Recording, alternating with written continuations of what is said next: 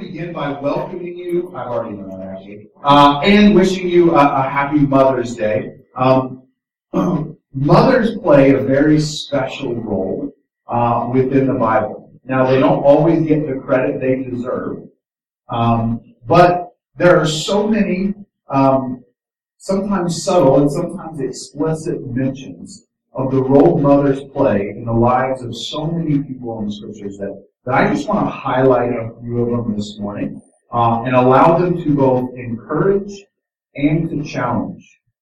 Uh, maybe if you are a mother, this will be an encouragement to the role you have in your children's life and a challenge to understand the eternal implications of it. If you're not a mother, then at the very least, it's a challenge to be reminded of the role that your mother has played and a challenge to acknowledge it and to appreciate it and encouragement um, in the grace that God has shown you through your mother. Um, no matter uh, what your childhood looked like, um, God continually uses mothers to pour out His grace on children. One explicit example um, comes out of a letter that we now call Second Timothy. Uh, so if you know a lot about the New Testament, uh, the part of your Bible that was written after Jesus, um, one of the main authors, one of the men who contributed the most, his name is Paul.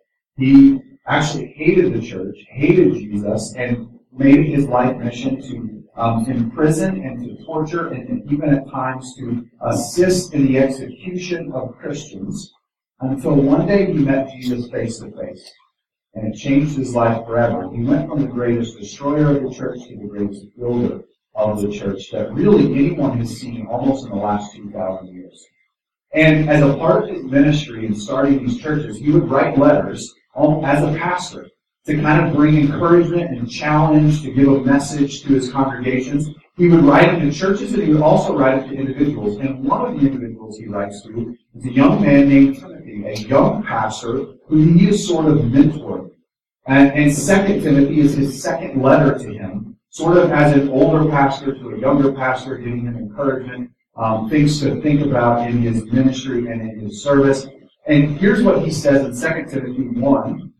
Um, we're, we're just going to start at the beginning of the letter. We'll work our way to verse 5. And it says this Paul, an apostle of Christ Jesus, by the will of God, according to the promise of the life that is in Christ Jesus.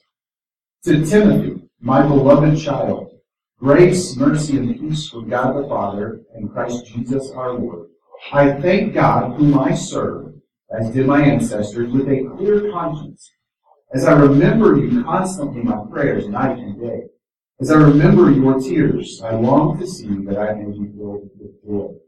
I am reminded of your sincere faith, a faith that dwelt first in your grandmother Lois and your mother Eunice, and now I am sure dwells in you as well. And then he's going to go on in later in that letter, in 2 Timothy 3, starting in verse 14, he says this, But as for you, continue in what you have learned and have firmly believed, knowing from whom you learned it, and how from childhood you have been acquainted with the sacred writings, which are able to make you wise for salvation through faith in Christ Jesus. Um, we know very little about Timothy's father. Matter of fact, the only detail we get um, comes from the book of Acts, and it just lets us know that his father was a Greek. Now, because it doesn't give us any more information, because of the context in which we read that, probably means his father was not a believer certainly was not someone who was familiar with what we now call the Old Testament, that apparently Timothy's grandmother and mother had taught him since childhood. And so Timothy's grandmother and mother partnered up together to instill life in Timothy. And now we see it bearing fruit in his ministry as Timothy becomes one of the major players for the early church and helping to establish the mission that Jesus left with his followers after he left. And I fully recognize that everyone in here comes from a different place. Some of you had great relationships with your moms. Some of you didn't have a good one. Some of you, it wasn't a there wasn't a relationship due to a tragedy or a decision. And some of you had a great relationship with your mom, but maybe things were different for your dad. And I think that's the case with Timothy. I mean, we don't know anything about his dad. We certainly don't necessarily need to read between the lines and paint him in a bad light, but what we do know is that his mom chose to build and encourage life in him. And actually, that is a theme that runs throughout the Bible of the role that both mothers and fathers play, but specifically we'll focus on the mothers today, the role that God has ordained parents to instill life, to instill a love and a fear for the Lord. And it comes with great honor and privileges and responsibilities. Uh, some of you may be very familiar with the book of Proverbs in the Old Testament. It was written by King Solomon, the son of King David. If those names mean anything to you, even if you're not very familiar with the Bible, you've heard of David and Goliath. Uh, and so David, that David, later becomes king, and his one of his sons, Solomon, later becomes king as well. And Solomon writes a number of proverbs about life, about real life, and what you can see and observe in life. But the, the point of Proverbs is to help us orient our lives from the sacred to the most mundane for a greater purpose.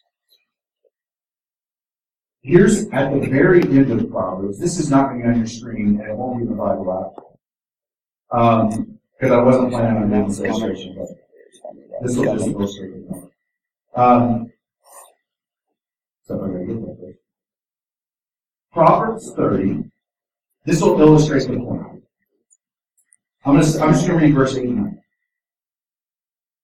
Solomon says this, Remove far from me falsehood and lying. Give me neither poverty nor riches. Feed me with food that is needful for me, lest I be full and deny you and say, Who is the Lord? Or lest I be poor and steal and profane the name of God. So here's what that instance illustrates, right? Solomon says, it would be best that I not have too much or too little. Because if I have too much, the temptation is I don't need God. It, it's a temptation to, to rely on yourself. But he says, I don't want too little lest I'm tempted to do something I shouldn't. But notice the whole point of it. It wasn't that I don't break the rules for the rules' sake. He says, so that I don't profane the name of God. So even our, the way in which we act in, in, in financial matters, for Solomon, all has its bearing in God. All of it has its bearing in understanding um, God's will for our life and what is best for us and will draw us near to God. So Proverbs 1, so we go to the very beginning of the book. I'm going to read just the first few verses to illustrate this point of the way that Solomon sets up this wisdom, pointing towards God and the role that parents play. This is how the whole book of Proverbs begins. Proverbs 1, starting verse 1. The Proverbs of Solomon, son of David, king of Israel. To know wisdom and instruction, to understand words of insight, to receive instruction in wise dealing, in righteousness, justice, and equity, to give prudence to the simple, knowledge and discretion to the youth. So this is his purpose for writing. Let the wise hear and increase in learning, and let the one who understands obtain guidance. To understand a proverb and a saying, the words of the wise and their riddles. So these last three verses I really want to focus on. The fear of the Lord is the beginning of knowledge. Fools despise wisdom and instruction. Hear my son, your father's instructions, and forsake not your mother's teaching. For they are a graceful garland for your head, and penance for your neck. So the first instruction he gives is to pay attention to your parents and what they say and what they have to share. You would expect someone who's going to write a book on following God who's going to write a book on orienting all aspects of your life, even including finances, like we read in Proverbs 30. If you're going to orient everything for the good and the glory of the Lord, you would think your beginning instruction would be, hey, you should listen to all of God's rules. And he's going to start with your parents. He's going to start with, hear your father's instructions and do not forsake your mother's teachings. When a father's instructions and a mother's teachings are rooted in a fear of the Lord, it's good news. When those instructions and those teachings are rooted, as it said in verse 7, in the fear of the Lord, that is good news. Now, let's be honest. To a kid, that's not always good news. For some adults who maybe didn't grow up in a healthy environment, it's not good news either. There's a level of un- uncomfortableness when it comes to giving good teaching and good instruction, especially when it's confrontational. But when it's rooted in the fear of the Lord, it's good news. And, and here's how Solomon described it. It's like a wreath on your head or a pennant around your neck. It's something that shouts victory, triumph, celebration. If there's nothing more exciting and more honorable for an athlete than to stand on the highest podium and to be rewarded with a wreath around their head, something around their neck to say, uh, I did it. I accomplished the goal and it's exciting, and they hear their national anthem, and there's tears shed, and everyone loves it. It gets everyone excited. But there were thousands of hours where no one was watching, where it wasn't you. And that's what we forget about. Everyone wants to stand on the podium. There's a lot of people who aren't willing to put the work in to do it. And so the wreath or the pennant isn't just a symbol that you were the best. But it's also a symbol that you endured the hardships. As a child, there's a, there's a level of enduring the hardships of those tough teachings and those uncomfortable instructions that if they're endured, lead to a sense of celebration and victory that lead us closer to fear and trust and worship of the Lord. And I'll say this specifically to mothers, and I'm not saying it doesn't apply to the men or the fathers, but specifically to mothers, just because I think of our culture. Some of the endurance and difficulty that you will face, and you don't need me to remind you, is that a lot of your instruction and your teaching will go unappreciated and unnoticed.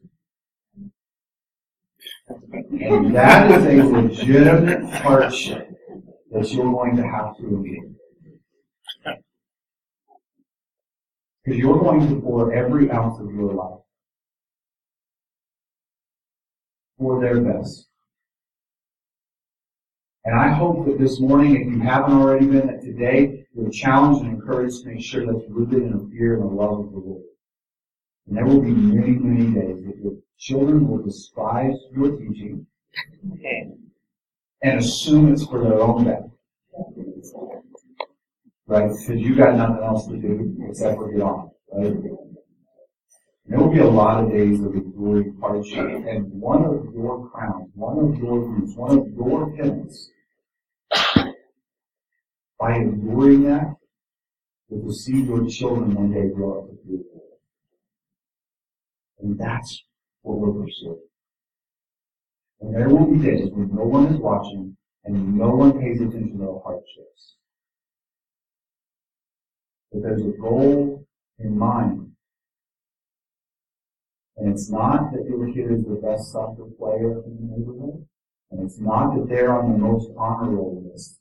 It's that they grow up to love and to serve and to fear Jay mentioned this earlier. You kind of stole my thunder because I was going to end with it. you clearly didn't ask my permission. Jesus on the cross, in one of his final moments, pours out love and concern for his own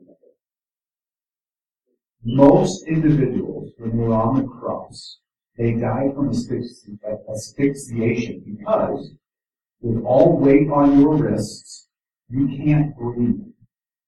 The only way to breathe is to pull yourself up with full body weight as your wrists rotate around your nose. And eventually you get too tired, it's too painful, and you can't pull yourself up when you can't breathe anymore. So for Jesus to speak in other words, he has to pull himself up on the. And in John 19, he pulls himself up as his mother, who is standing there watching what he is doing, makes sure that she will be taken care of in his home. And he looks to the only disciple who stayed around and who stood there and gives instructions to his disciple to look after his mother. Even in Jesus' own mind, is the all four Gospels show his mother plays such an important role in his life. And mothers, whether you give ever the acknowledgement and attention you deserve. You probably won't. But your role, your teaching, plays such an integral role in your children growing up to love and fear the Lord. And we thank you for that. We thank you. Lord, I just want to take a minute to thank you um, for the mothers in this room who honestly do more than we actually know and certainly don't get the recognition as due And I, I pray and hope that uh, that all the mothers in here will even just take a of encouragement from Jesus, your own mom.